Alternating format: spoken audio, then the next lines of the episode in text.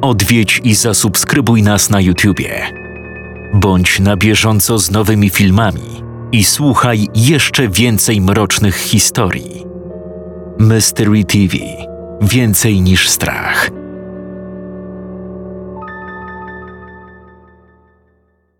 www.mysterytv.pl Jeszcze więcej strachu, jeszcze więcej mrocznych historii. Upiorne święta. Zbiór siedmiu opowiadań od siedmiu autorów Mystery TV w świątecznym klimacie. Ponad pięć godzin słuchania, a także nowość. Przeklęte karty. Premiera nowego audiobooka. 6 godzin 25 minut słuchania. Matthew Shelton jest spełnionym człowiekiem. Ma dużo pieniędzy, które zarobił jako telewizyjny wróżbita. Gdy tylko rozstaje się z programem, jego życie diametralnie się zmienia. Zaczynają dręczyć go koszmary. Nie potrafi dogadać się z własną żoną, a z czasem zaczynają ginąć ludzie z jego otoczenia. Wszystkie ofiary łączy tajemniczy symbol, który pojawia się za każdym razem. Wszelkie tropy prowadzą do Matthew Sheltona. Jak potoczą się jego losy? Kto stoi za tajemniczymi morderstwami? Dowiesz się słuchając najnowszego audiobooka Przeklęte karty. Do nabycia tylko na www.mysterytv.pl.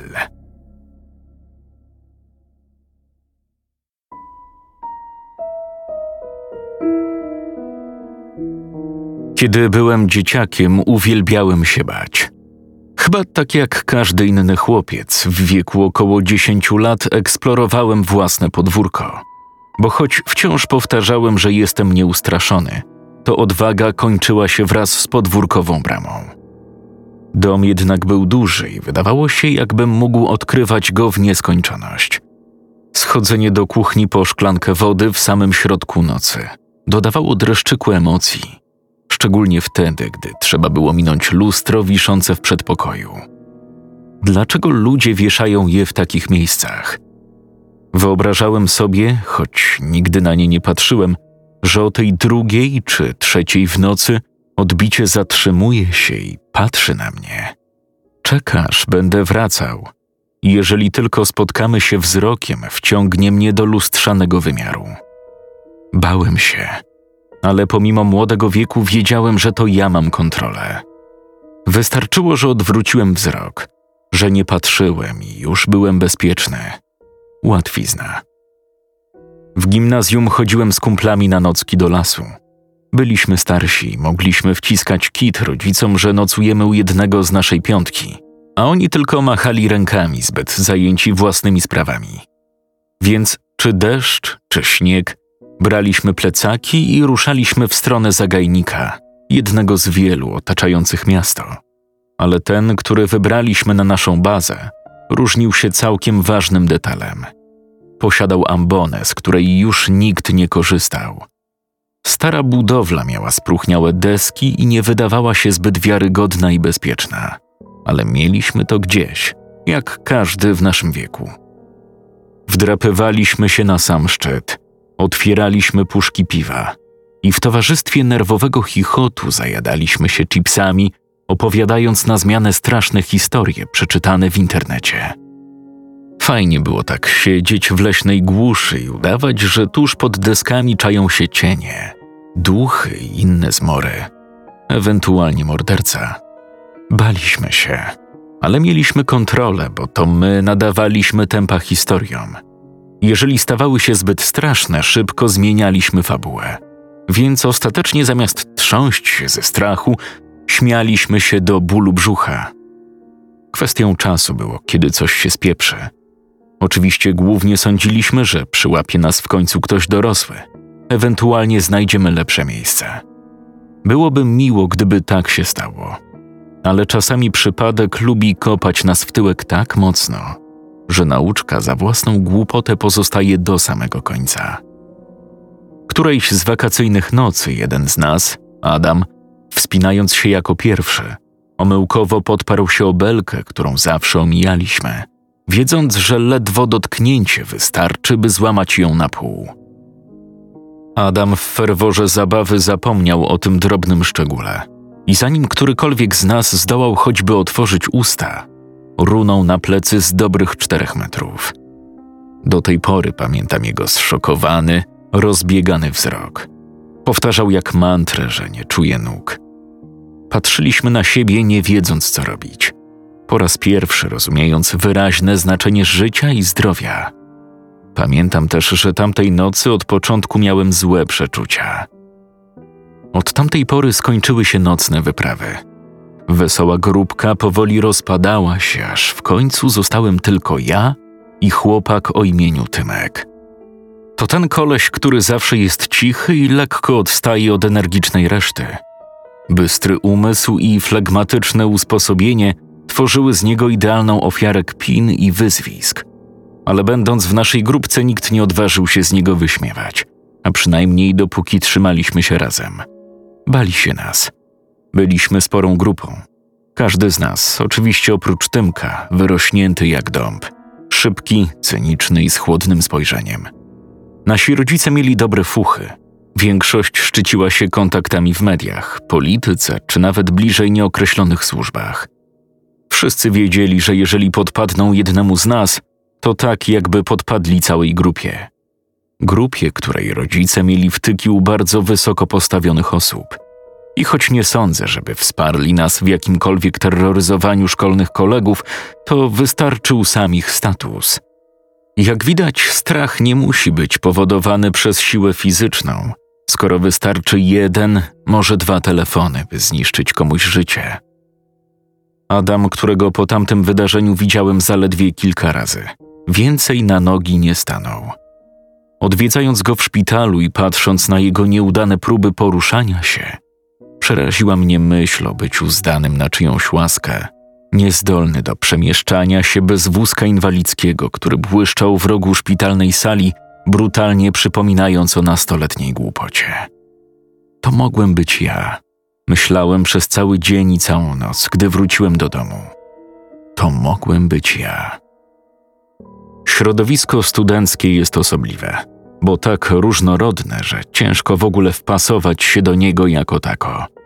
Zmienia się co semestr, odkształca, ewoluuje, a czasem nawet znika zupełnie.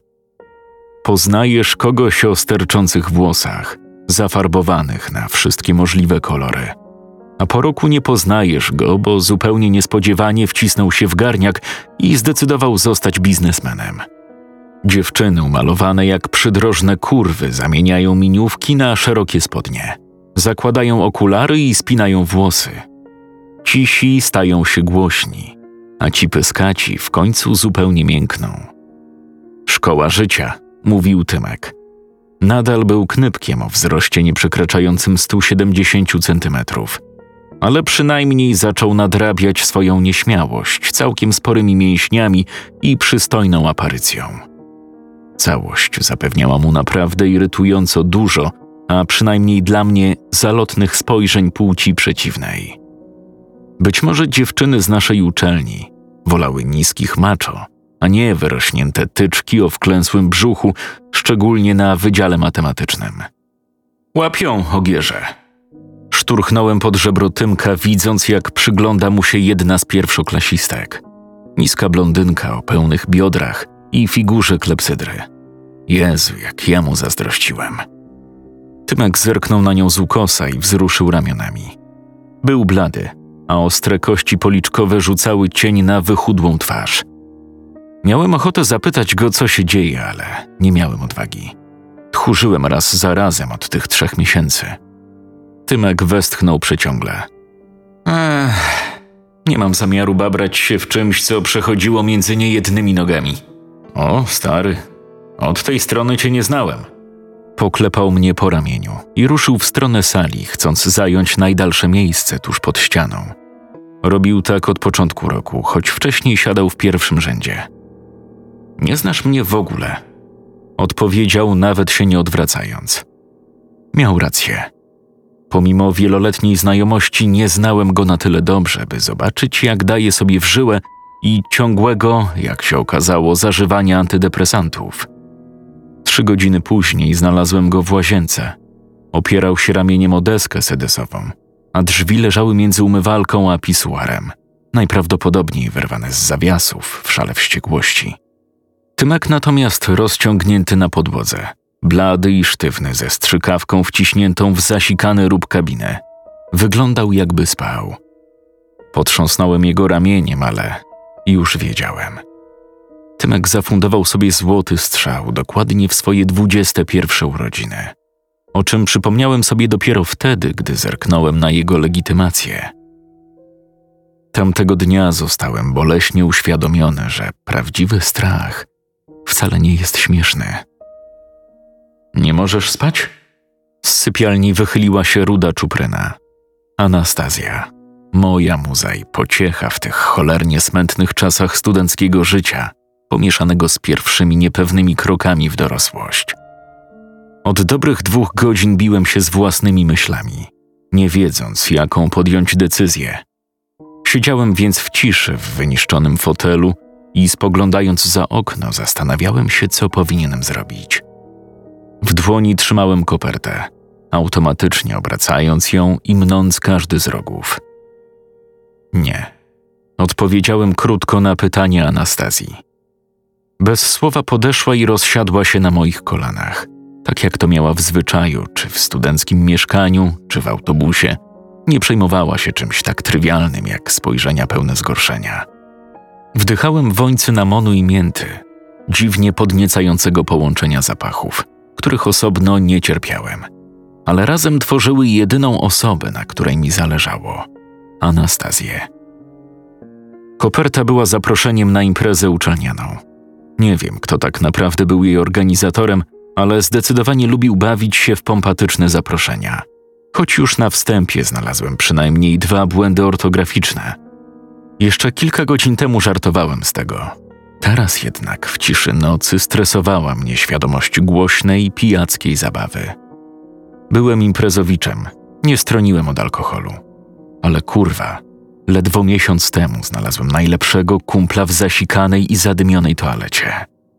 Pomimo braku pulsu, skórę wciąż miał ciepłą. Musiałem spóźnić się dosłownie o minuty. Potrząsnąłem głową. Nie wiem, nie rozumiem i tak naprawdę nie chcę tego. Idź. Impreza dobrze ci zrobi. Anastazja oparła się o moją klatkę piersiową i wyrwała kopertę, rzucając ją na stolik. Nie wiem, czy to dobry pomysł. Rzadko miewasz dobre pomysły. Dlatego masz mnie. Uśmiechnąłem się na tyle, że musiała to poczuć, bo odchyliła głowę, domagając się pocałunku. Chyba masz rację. Niespełna dwadzieścia godzin później wchodziłem do zatłoczonej już sali, pełnej pijackich okrzyków i tupania nogami w rytm elektronicznej muzyki. Wciąż czułem się nieswojo, ale zrzucałem to na kark miesięcznej abstynencji od wszelakich imprez. Czas się zabawić i ruszyć do przodu, kolego, pomyślałem, chwytając butelkę piwa i dołączając do znajomych twarzy. Czas się zabawić.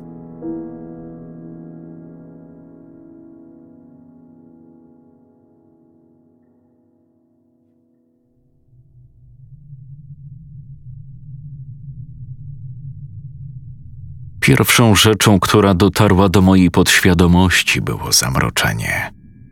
Czułem, jakbym wypił naprawdę sporą ilość alkoholu i skończył w przydrożnym rowie, co tylko potęgowała świadomość, że w kręgosłup wbijało mi się coś twardego i nieprzyjemnie chłodnego. Zacisnąłem mocniej szczękę, ale kiedy próbowałem ją rozluźnić, zęby otarły się o siebie z nieprzyjemnym chrzęstem, a z gardła wydobył się chrapliwy jęk.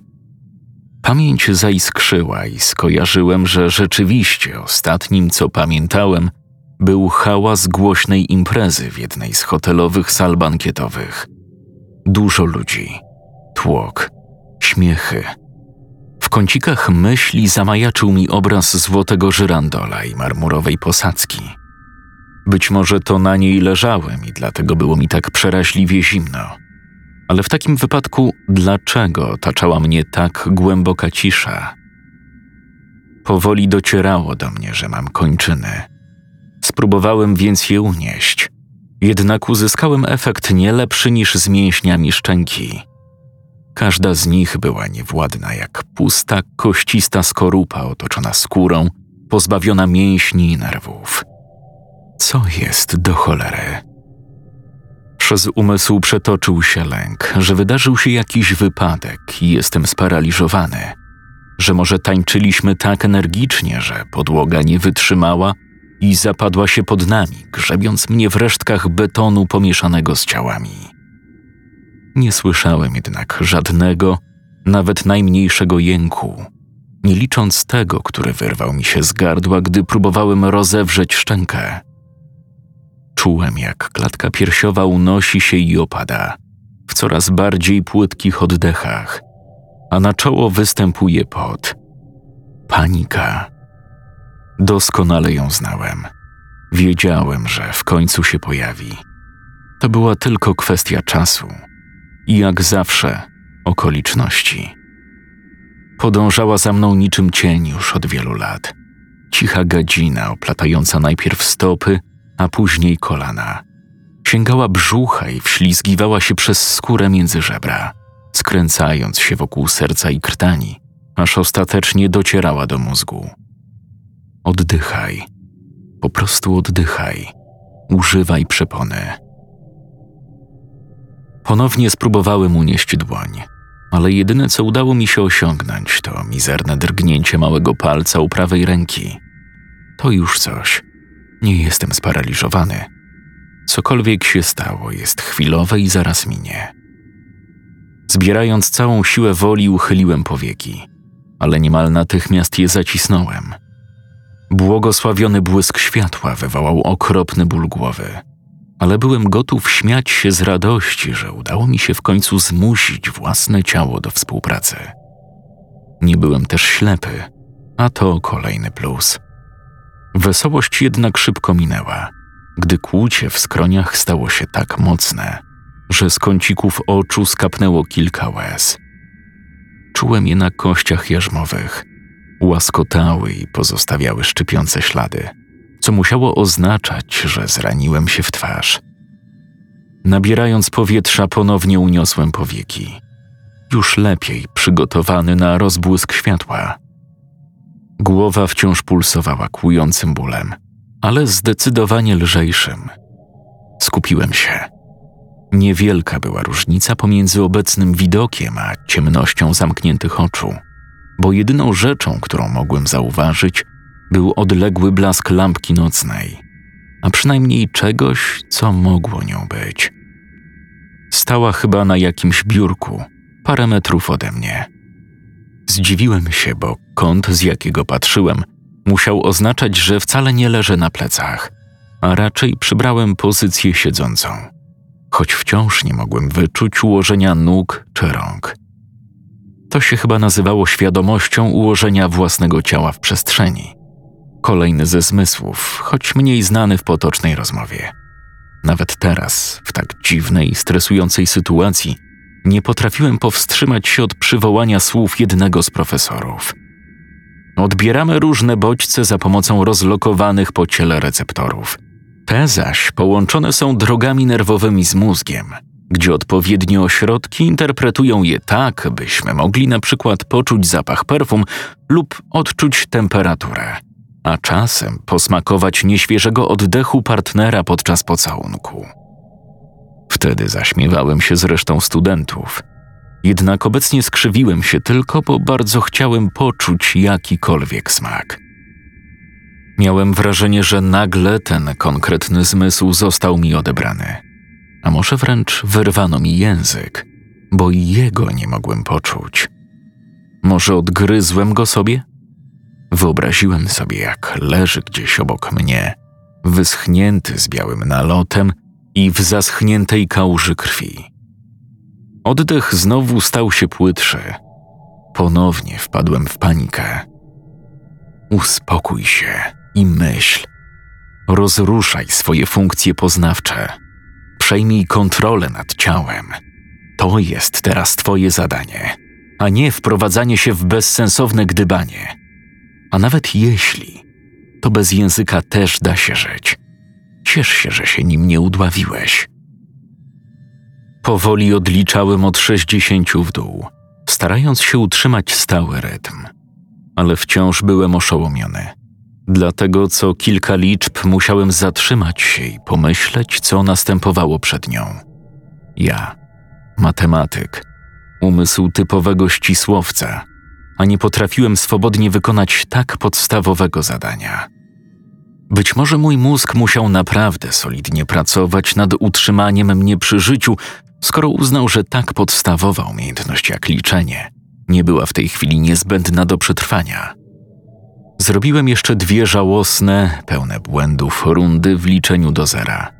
I znowu poczułem, jak oddech zwalnia i staje się równomierny. Dobrze. Utrzymuj go w takim rytmie. Niech do mózgu dociera tlen. A więc rozbudziłeś się już wystarczająco. Gdybym miał tego świadomość, przysiągłbym, że moje ciało drgnęło na dźwięk głosu dochodzącego z zapleców. Coś zaskrzypiało, brzdęknęło metalicznie i rozległy się kroki. Pomimo otwartych oczu wciąż widziałem jedynie blade światło lampki. Resztę stanowiły rozmazane cienie, jakbym patrzył przez mgłę. Jak tak delikatny blask mógł mnie wcześniej niemal oślepić do bólu? Cieszę się, że nie śpisz. Głos. Znałem go, ale nie potrafiłem przypasować do odpowiedniej twarzy. Zresztą te wciąż zlewały mi się w jedną dziwną, pokrzywioną, pełną niepasujących do siebie oczu, ust i nosów maskę. Matka, ojciec, Anastazja czekająca na mnie w szeregowcu dla studentów. Wszystkie wydawały się teraz jedną wspólną bryłą. Oddychaj powoli. Znowu ten głos. Przesadnie miły i spokojny, niemal przyjazny. Strach, który odczuwasz, jest zupełnie normalny. Ale jeżeli zaczniesz panikować, twój organizm może wywołać u ciebie przykre konsekwencje. Kroki zmieniły swoje miejsce. Głuche stukanie obcasów rozległo się teraz z prawej strony i wpadło do ucha raz wyraźniej, a raz słabiej, jakby postać przybliżała się i oddalała.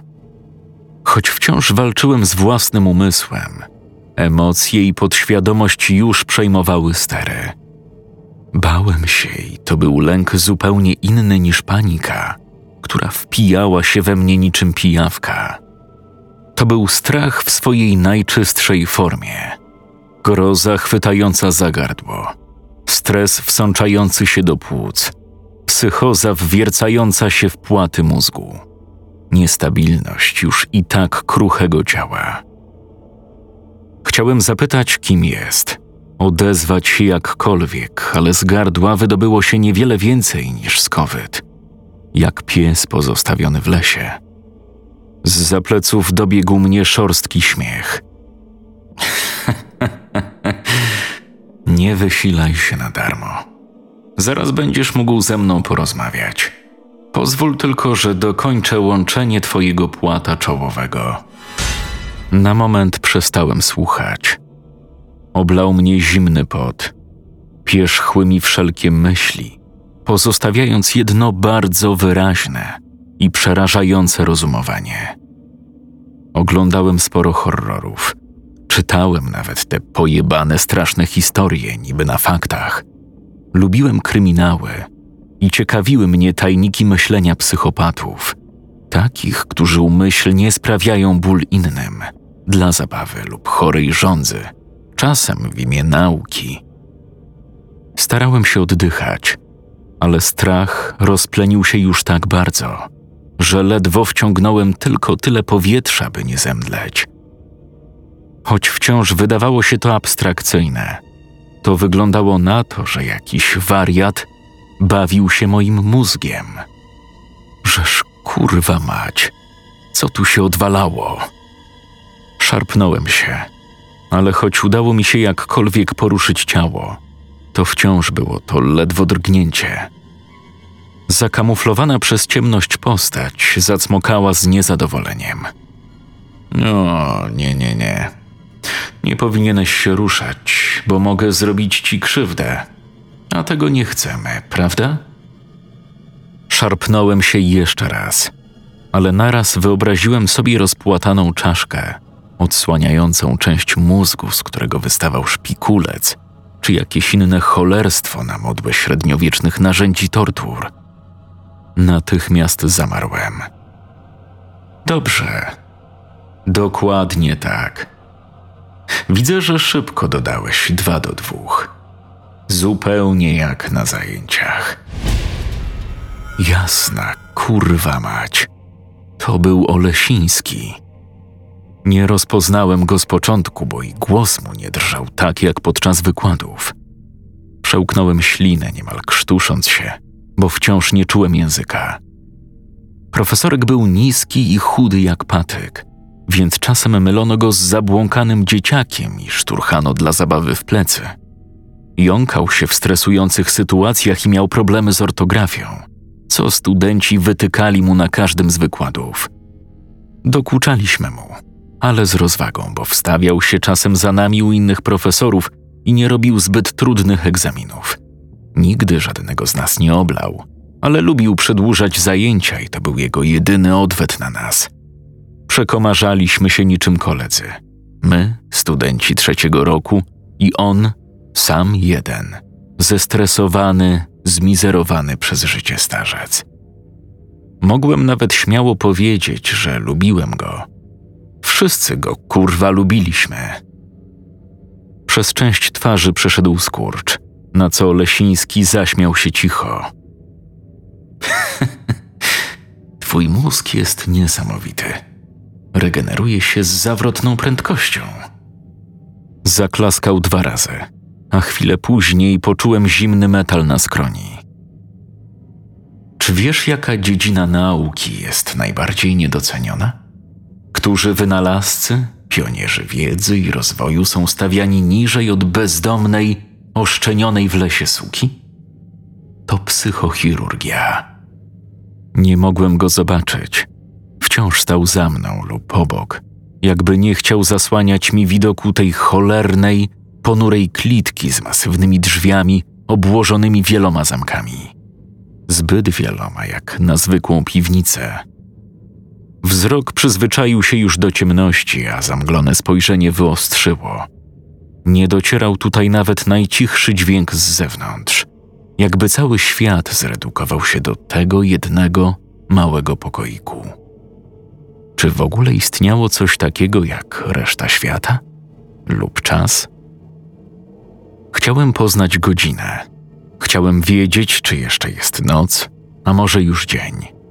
Czy minęło więcej niż kilkanaście godzin od mojego zniknięcia, a Anastazja zaczęła mnie szukać.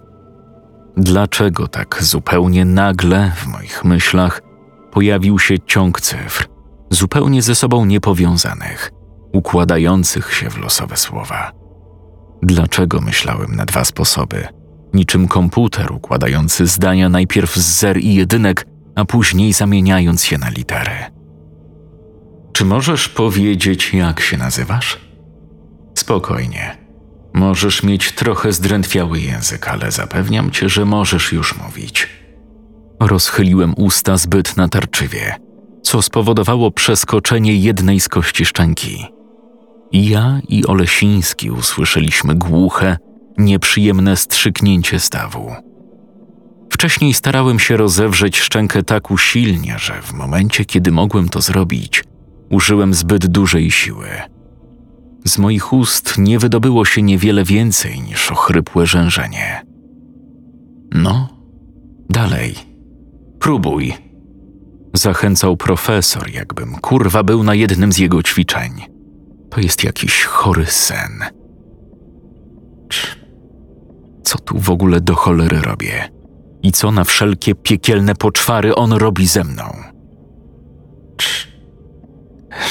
Kontynuuj. Twarz Olesińskiego pojawiła się w polu widzenia.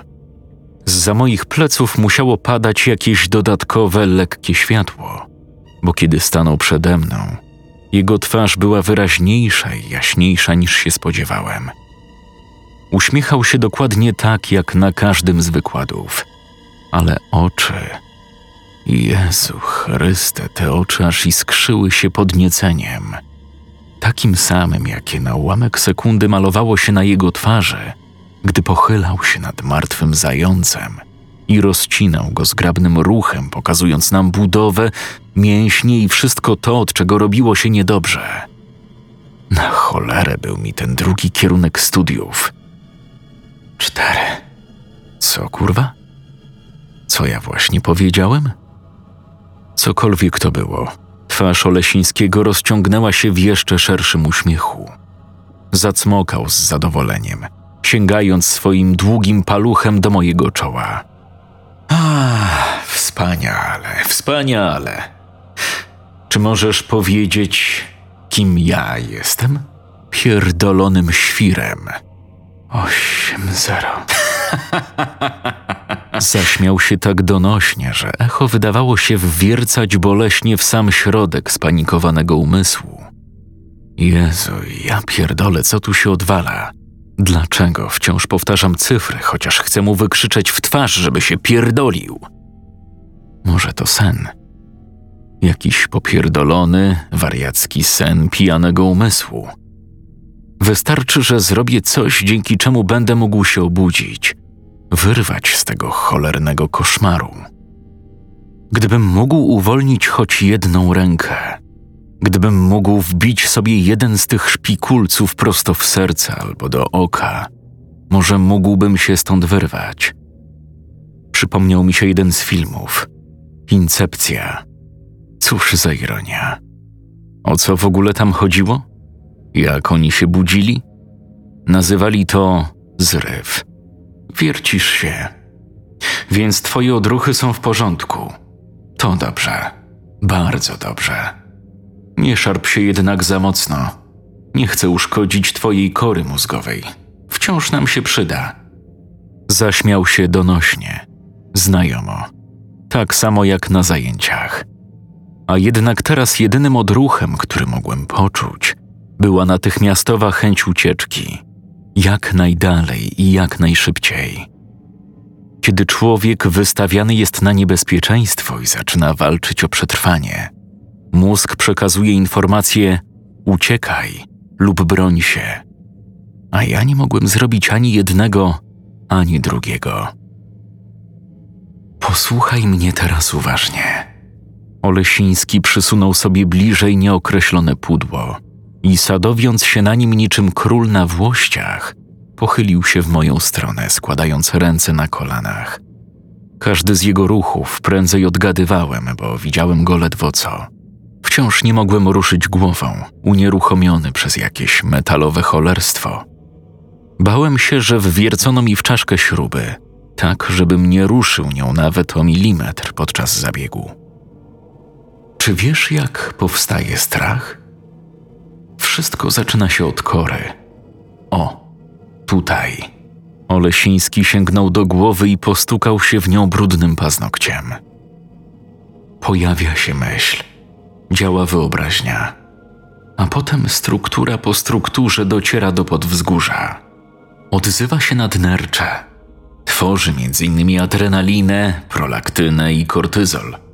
Rozprzestrzenia się po Twoim organizmie dzięki układowi limbicznemu – i, o ile masz wystarczająco szczęścia, kiedy bodziec stresowy znika, wszystko wraca do normalności.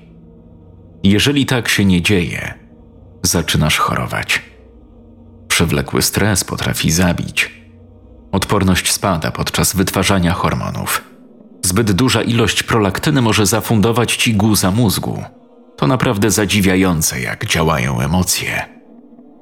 Na chwilę nastąpiła cisza. Olesiński wziął głęboki oddech i mogłem przysiąc, że kiedy znowu się odezwał, brzmiał niemal na winnego. Ten biedny chłopak, który zabił się w tym roku. Okropna tragedia. Okropna. Ten cały guz i narkomania. Próbowałem mu pomóc Sapnąłem, wyobrażając sobie Tymka leżącego w śmierdzącym kiblu na chwilę przed śmiercią. Samotny, przerażony i prawdopodobnie nierozumiejący, co się tak naprawdę dzieje. Spieprzyłem, bo nie było mnie przy nim. A potem przypomniałem sobie, jak blady był, kiedy na korytarzu mijał nas Olesiński, kiedy musiał wchodzić na każdy z jego wykładów i gdy wracał z tygodniowej nieobecności, miesiąc po miesiącu. Jezu Chryste. Oczywiście nie dopuszczę do tego po raz drugi. Umiem uczyć się na błędach. Wstał i przez chwilę widziałem jedynie jego zabrudzoną koszulę. Czułem śmierdzący pot pomieszany z odorem krwi, metalu i wilgoci. Czy Tymek też siedział na tym samym miejscu co ja? Zanim zdążyłem zareagować, moja głowa została szarpnięta do góry, na co kark zareagował ostrym bólem, zbyt długo pozostając w jednej pozycji. Prowadzę badania. Jak już wiesz, na swoje badania wybrałem Twój umysł, a będąc dokładniejszym, Twój mózg. Bo osobowość zostawię sobie na inny termin, innego ochotnika. Nie chcę Cię męczyć za bardzo. Co za świr. Jakiego ochotnika? Prędzej ofiarę sadystycznych tortur następcy doktora Mengele psia mać. Szarpnąłem się, ale Olesiński nie zwrócił nawet na to uwagi. Wciąż gadał i choć wiele z jego słów umykało mi od czasu do czasu, sens wypowiedzi udało mi się zrozumieć. To nie było nic kurwa przyjemnego. Aktualnie odczuwasz skutki małego zabiegu, który wykonałem na Twoim ośrodku Broki. Trochę mi to zajęło, ale na szczęście udało mi się nie uszkodzić żadnej z pozostałych części mózgu. Mam wprawę. Cierpisz teraz na, jak ja to nazywam, krótkotrwałą afazję niepłynną. Rozumiesz, co do ciebie mówię, ale masz problemy z płynną komunikacją.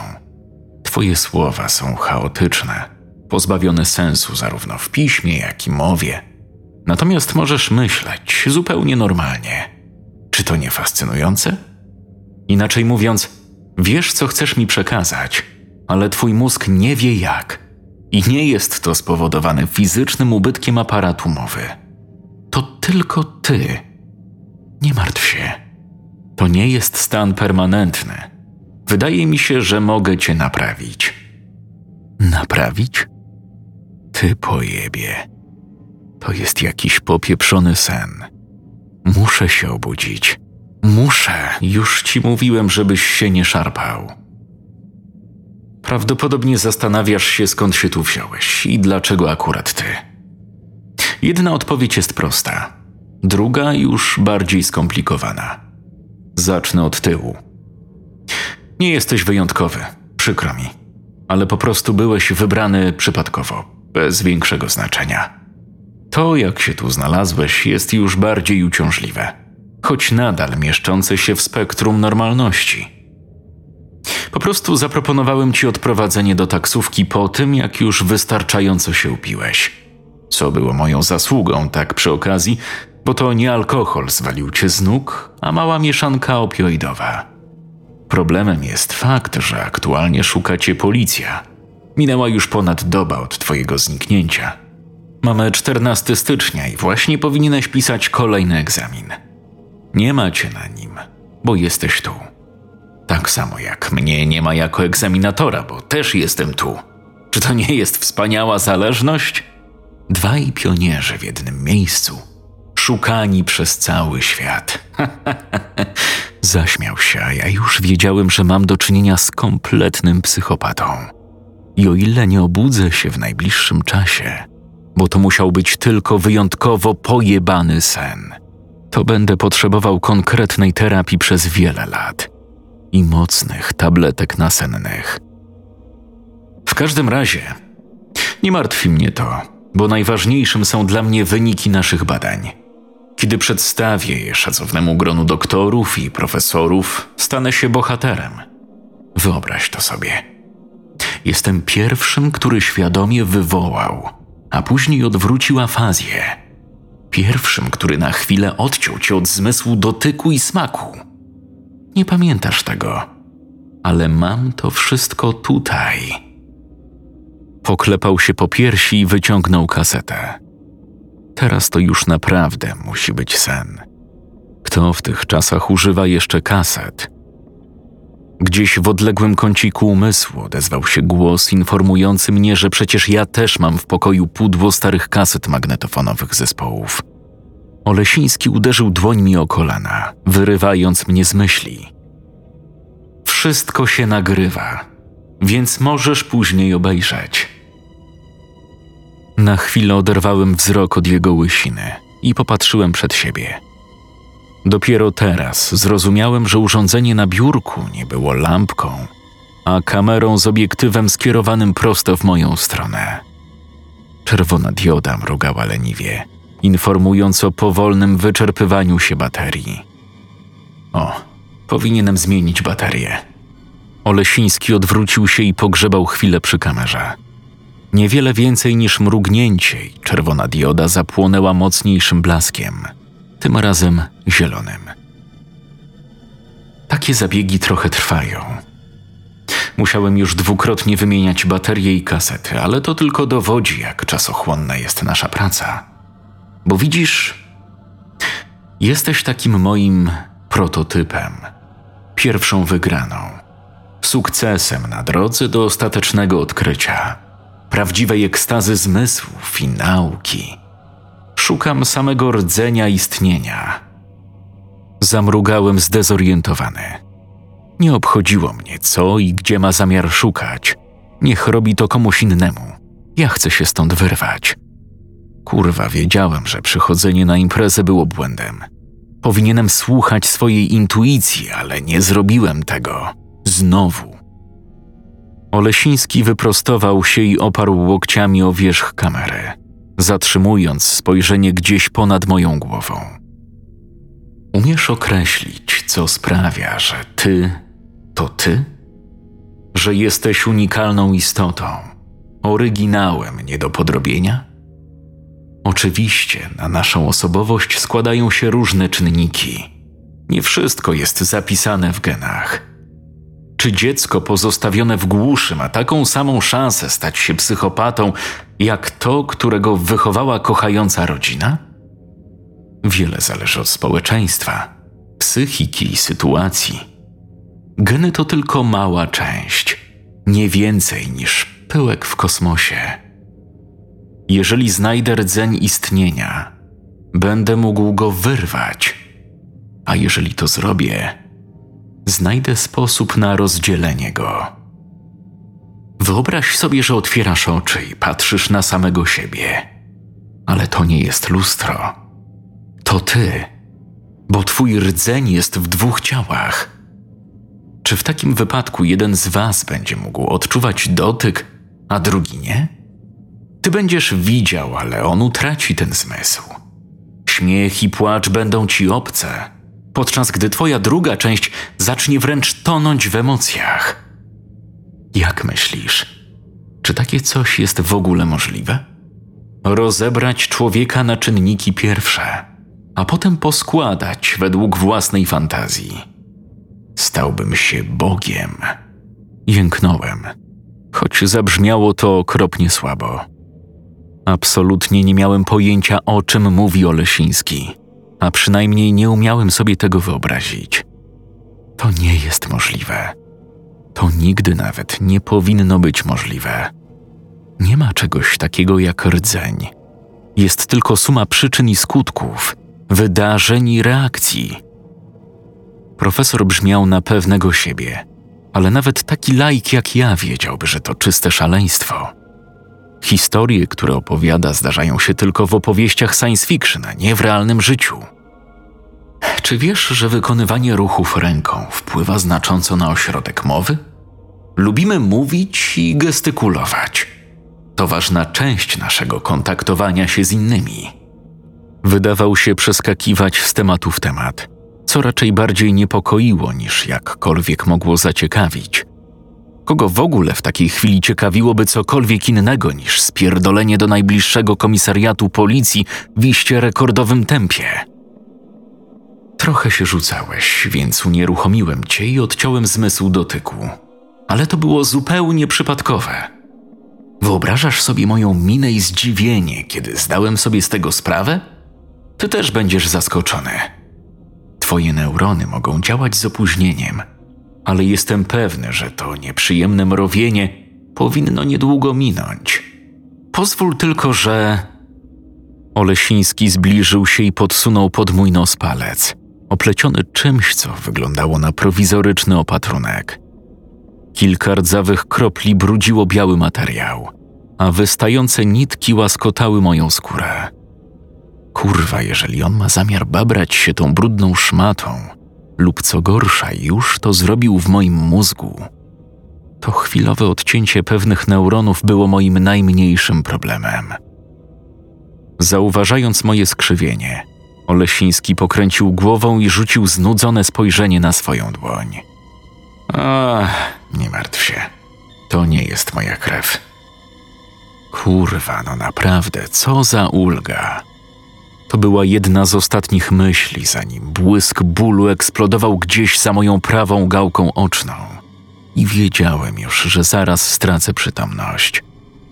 Dzięki Bogu, w którego absolutnie w tym momencie nie wierzyłem. Mój organizm postanowił odciąć się od wszystkiego, co ten pojeb ze mną robił. Niemniej, zanim ogarnęła mnie przyjemna ciemność, a resztki bólu pędziły neuronami, zanotowałem dwie rzeczy. Pierwszą był zdziwiony wyraz twarzy Olesińskiego, zupełnie tak, jakby stało się coś, czego się nie spodziewał. Źrenice miał rozszerzone i nie była to w tym momencie ciekawość lub podniecenie, a coś, co bardziej mogłem porównać do stanu, w którym sam się znajdowałem. Strach. Drugą sprawą był fakt, że choć odległe i stłumione, to ponad moją głową, z sufitu, dobiegały pośpieszne kroki wielu par stóp. Rzuciłem jeszcze zdezorientowane spojrzenie w stronę Olesińskiego i na jedną chwilę wydawało mi się, że zamieniliśmy się miejscami. On z rozdziawioną gębą i potem spływającym po twarzy, jakby wyrwał się z własnego szaleństwa i dotarło do niego, co się dzieje i co się stanie. Oraz ja, próbujący uśmiechnąć się, bo sam już nie wiedziałem, co tak właściwie się dzieje. Ale cokolwiek to było, zaraz się skończy i się obudzę. Z taką myślą popadłem w całkowite odrętwienie. Jeżeli śniłem, to powoli wybudzałem się. A jeśli była to prawda, to wpadłem prosto w ramiona snu. Cóż za śmieszny paradoks.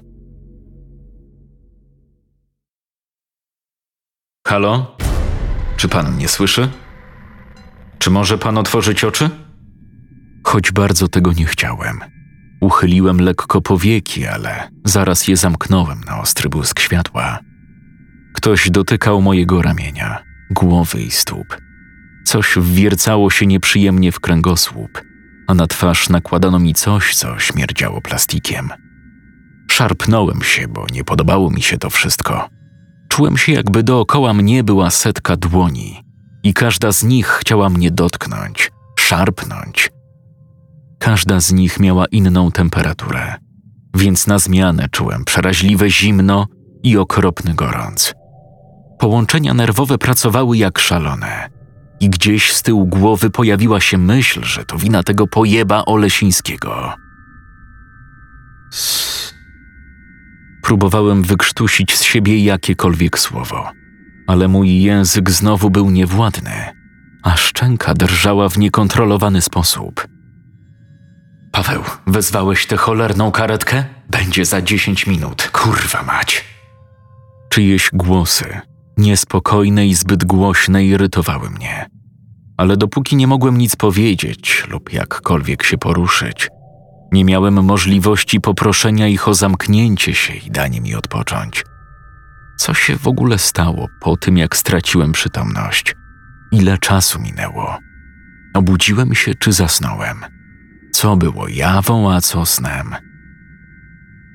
Metaliczny zapach coraz mocniej wdzierał się do nozdrzy. Ale nie tylko on.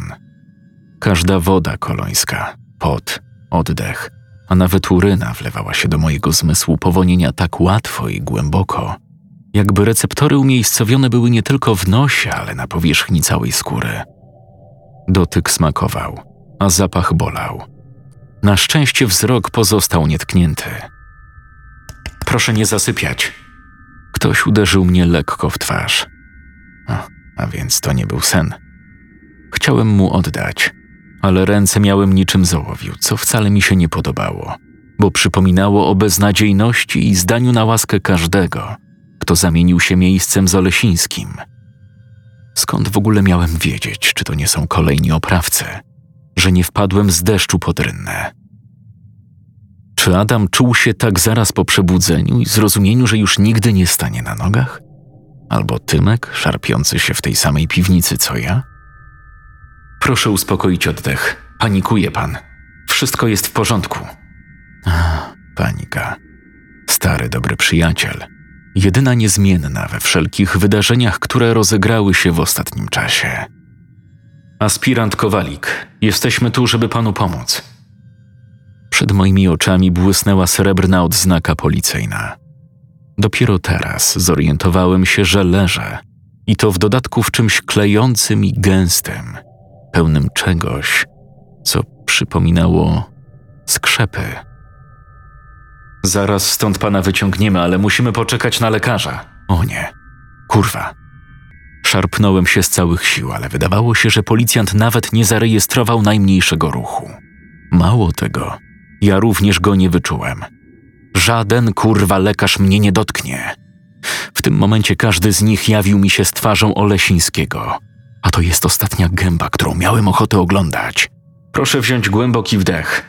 Uspokajał mnie ten, który przedstawiał się jako kowalik. Spróbowałem ponownie, ale znowu słowa były poza moim zasięgiem. Chciałem się rozejrzeć, zobaczyć, gdzie jest mój oprawca, ten posrany psychopata.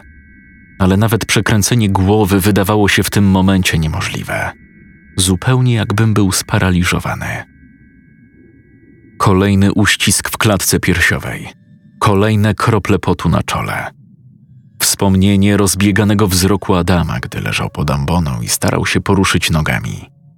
Ja pierdolę, niech mnie ktoś wyciągnie z tego koszmaru. I choć raz moja prośba została wysłuchana, bo zanim zakrztusiłem się własnym strachem, ciemność zgarnęła mnie w swoje ramiona i po raz pierwszy od długiego czasu odprężyłem się i przestałem czuć cokolwiek. I to było wspaniałe uczucie. Czy możesz powiedzieć, jak się nazywasz? Szarpnąłem się, ale metalowe pręty wwiercone w głowę, ramiona i stopy powstrzymały mnie od jakiegokolwiek ruchu. Czułem wszystko, każdą kość, każdy staw i połączenie nerwowe. Paliło organy od środka i mroziło skórę z zewnątrz. Przełknąłem ślinę i zacisnąłem usta, by nie krzyczeć.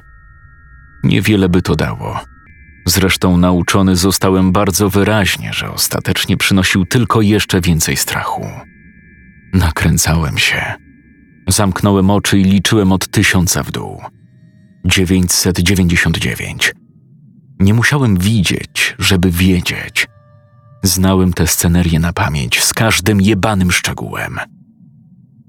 Olesiński pochylał się, trzymając w poplamionych krwią palcach cienki szpikulec.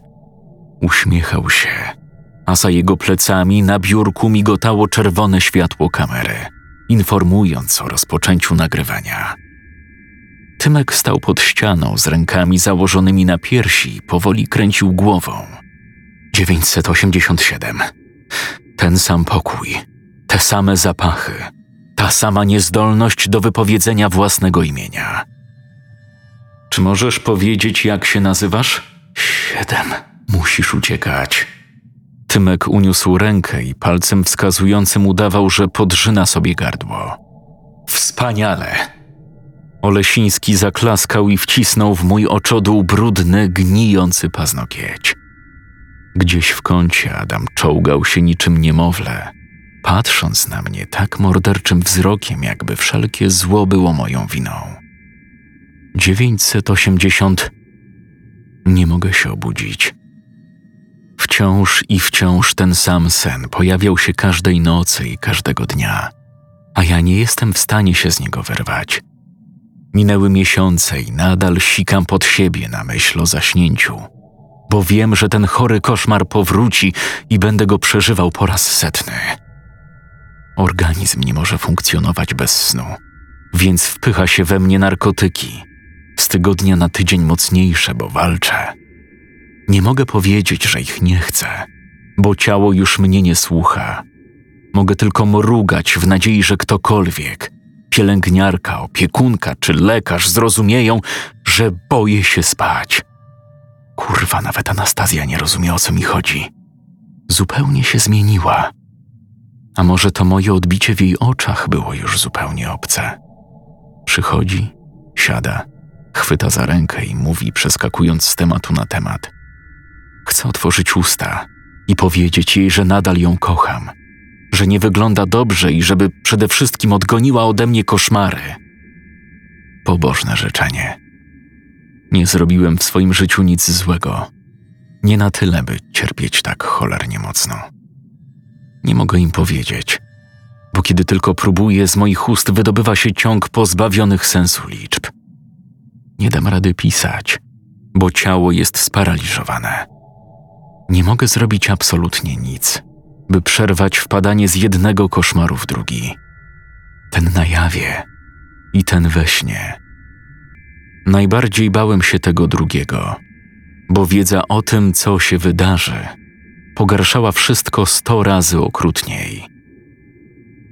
Wiem, że nie ma żadnej nadziei, nawet tej, która tliła się we mnie za pierwszym razem – gdy Olesiński postanowił zrobić ze mnie szczura laboratoryjnego. Nie pomagała myśl, że od miesięcy gnił w grobie i nie mógł ani mi, ani nikomu innemu zrobić najmniejszej krzywdy. W normalnym, logicznym, poukładanym według praw i schematów świecie byliśmy bezpieczni. Tutaj jednak, w mojej głowie, Żył i mógł robić, co tylko mu się podobało. Granica między snem a jawą zaczyna się zacierać. Czasami słyszę go nawet wtedy, gdy mam otwarte oczy i patrzę na migającą na zielono diodę szpitalnego telewizora podwieszonego pod sufitem i skierowanego prosto w moją stronę.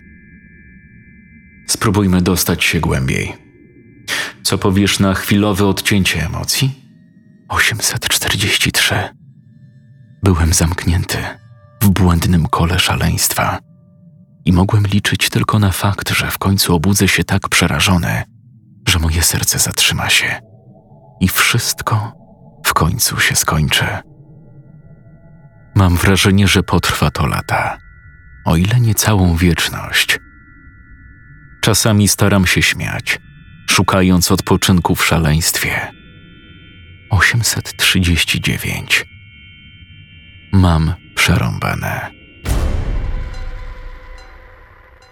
Scenariusz Bożena Białkowska. Czytał Jakub Rutka.